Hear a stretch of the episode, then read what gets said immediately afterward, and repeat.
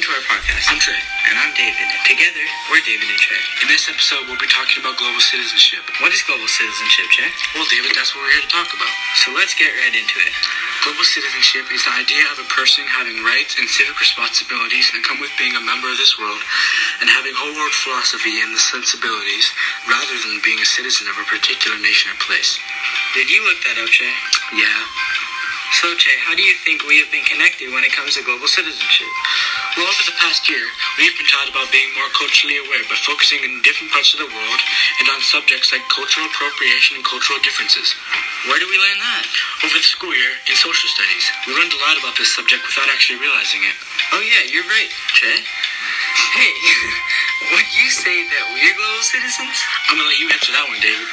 Alright, well, to start off, I wouldn't really consider us global citizens because we haven't really tried to work on these subjects anywhere else than in class.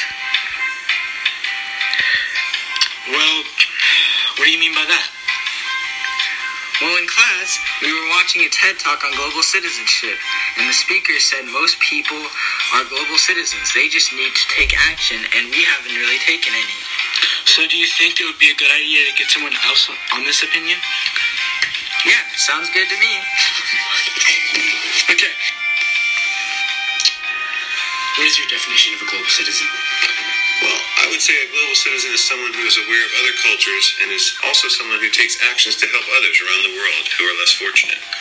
Have you learned anything since you first heard about global citizenship?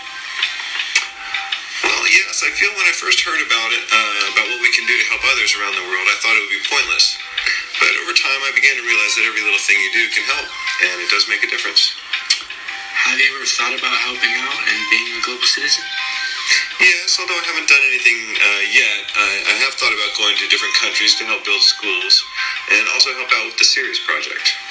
Has learning about global citizenship inspired you to help others? Yes, throughout the time which I spent learning about global citizens, I became more inspired to help others and make a change in the world. Hey, thanks for the help. No problem, glad I could help. Did that help you understand the question more, Chip? Definitely. Now I have a lot larger idea of the topic and what I can do to become a global citizen. Well, this concludes our podcast. We hope you enjoyed it and have learned more about being a global citizen.